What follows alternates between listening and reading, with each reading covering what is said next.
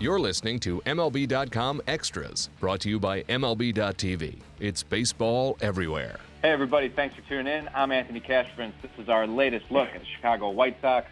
I'm joined by Scott Merkin. Merk, Sox Fest took place since we last spoke. You were there at the Chicago Hilton for all the festivities. Give me some takeaways from your Sox Fest experience. Well, people are, very excited about the rebuild. They're excited about the direction the team is headed.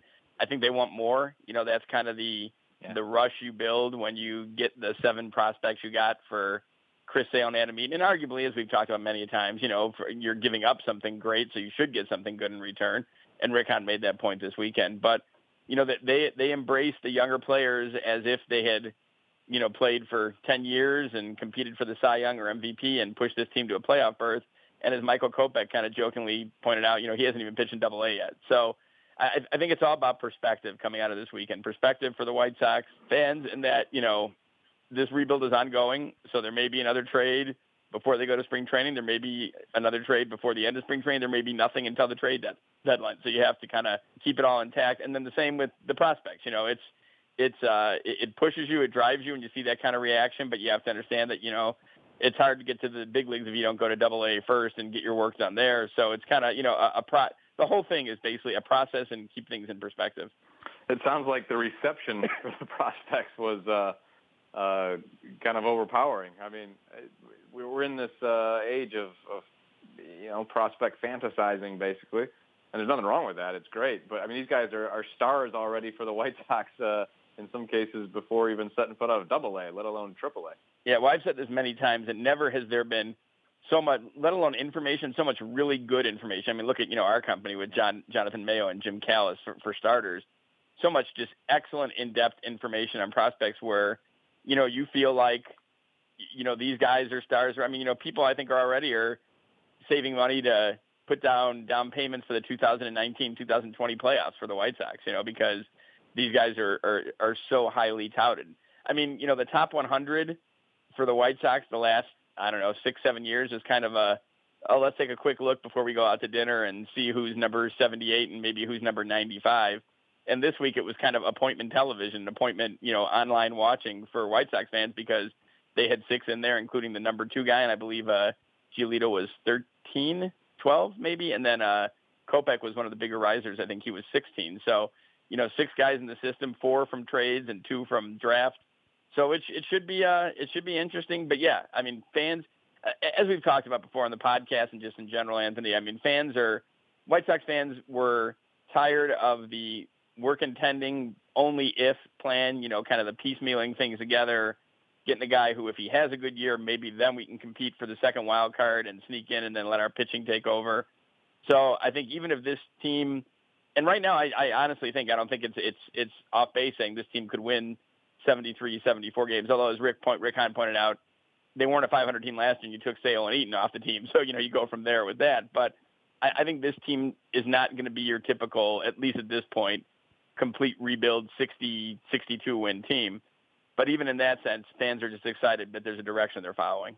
Well, you mentioned fans saving up for 2019 playoff tickets. The free agent class that precedes 2019 is looking like it's going to be ridiculous in terms of the quality of players available. And I know you talked to Rick Hahn a little bit about the big picture plan and the plan to spend when the time is right, and that might be the time.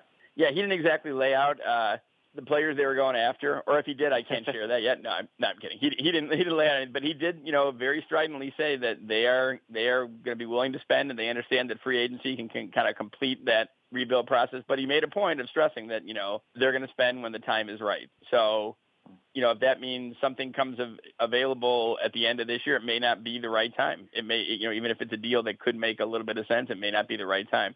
But that you need that. I mean, you see that with the Cubs. The Cubs don't win the World Series purely on the rebuild. They had John Lester, John Lackey, Jason Heyward, on and on there. And you're seeing that with Houston, too. Houston's adding some important veterans in the mix, too. And these are just 2 examples of teams that are, that have had success, very great success going through this rebuild plan. So, the Sox will do that. But, I would not study the free agent players quite yet. I think it's a little bit of ways off, but it's in the picture, that's for sure. It's in the 3-4 year plan for the White Sox. Hey, another big thing that came out of Sox Fest It seems like Rick Renteria's ceviche preparation was a hit. Rick Renteria can cook, apparently, or he claims it's the two main dishes that he made. He went to Juarez High School, which is in the Pilsen neighborhood of Chicago, on last Wednesday to kind of the 25th, I guess it would have been, of January, kind of kick off Sox Fest activities, and he made queso fundido that day. And we talked to one of the girls who was in the culinary program, and she raved about it, said he didn't think it was his best, and she said if that's not his best, she really wants to taste what his best is because she loved it. And then he had the ceviche against the top chef, I believe his name is Carlos Gahan. And, you know, there was supposed to be a judging there. There was a chef from the Hilton, the chef from the Guaranteed Rate ballpark, and Tyler Saladino, noted ceviche expert Tyler Saladino.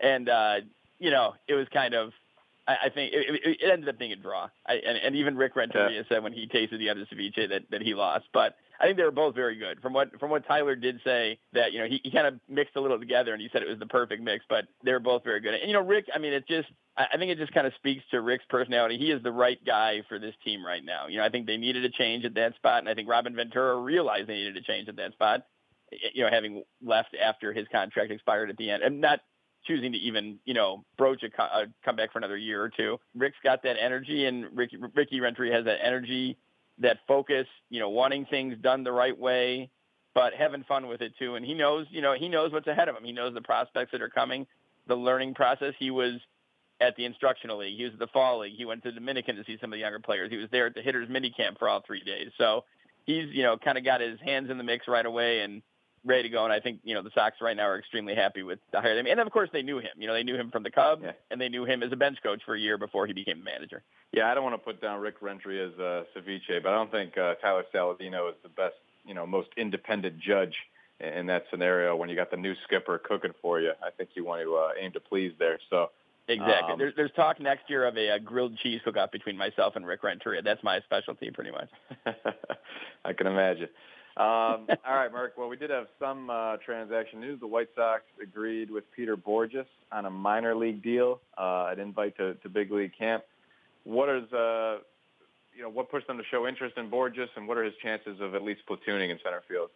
Well, I think not to play it down, but as you know, we've talked about, you can't speed ahead to 2019. You got to field rosters in 17 and 18, and you know, Charlie Tilson, I think, is their guy right now. They're looking at in center field. But, you know, everyone knows that he was one of the many first-year guys last year who, in one of their first, you know, I guess it was their first game pretty much, who suffered season-ending injuries. He got a hit in his first at-bat at a game in Detroit, and then a couple innings later, chasing a Miguel Cabrera fly ball down in right field, blew his hamstring out. And so he made the hitters' mini-camp at full, you know, without restriction, I say, not at full strength, without restriction.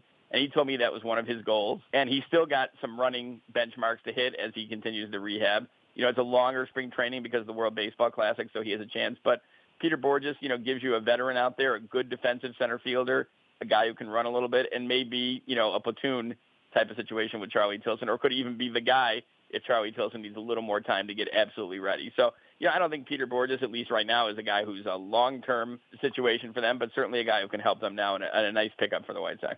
All his rate stats pretty much ended up about where you'd expect him to be, but he did have one really hot stretch where you thought he might be a big trade candidate last summer. Didn't quite pan out that way, but we'll see what Bourjos has to offer in camp in 2017.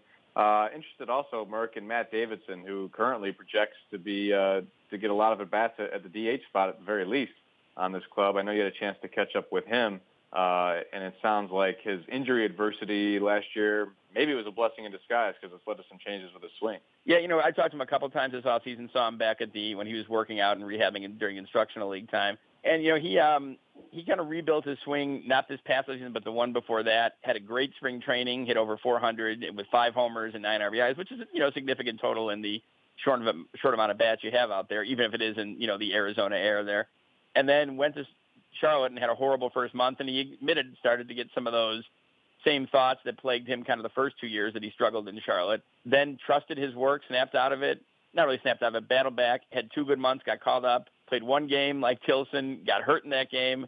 And from that point on, you know, just kind of did some work on his swing, some tinkering with his swing while he was rehabbing and enjoying his second son was born right around that time too. So enjoying his family time, he did some rehabbing, and it was more about getting the barrel through the zone and feeling like pulling more pitches that he wasn't. He does have good power. to right center and right field. But he felt like there were some balls that he hit that were ended up being like flyouts to left. I'm sorry, to center or left center that he could have pulled for home runs to left field. And you could see it. You know, I mean, I think I mentioned this on the last or one of the last podcasts that just looking for, you know, from my viewpoint, I thought he looked great in that hitter's minicamp. Now, again, it's BP, so who knows what that leads to. But it just seemed like a different swing, a different presence up there. And I think if he gets the, you know, wherever it is, whether it's third base, first base, DH, I think they're going to have some movable pieces on this team next year. If he gets 350 plate appearances, this might be a 20-22 home run guy. And remember, he's just going to be 26 this year. And there's so much focus on the guys who are 20 and 21. 26 isn't exactly over the hill. It's not like, you know, he's too old, we got to trade him. You know, he can't be part of the rebuild. So this could be an important component to the team in the present and also moving forward. All right. That's the latest word from Mr. Scott Merkin. I want to thank him for joining us. Thank you all for tuning in. This has been MLB.com Extra, Chicago White Sox edition. MLB.tv Premium, the #1 live streaming sports service, is celebrating 13 years. Watch every out-of-market regular season game live or on demand in true HD. Real-time highlights, live look-ins, pitch tracking widget, and more. MLB.tv Premium includes a free At-Bat 15 subscription. Watch live baseball on over 400 mobile and connected devices. Watch at home, in the office, or on the go every night on every device.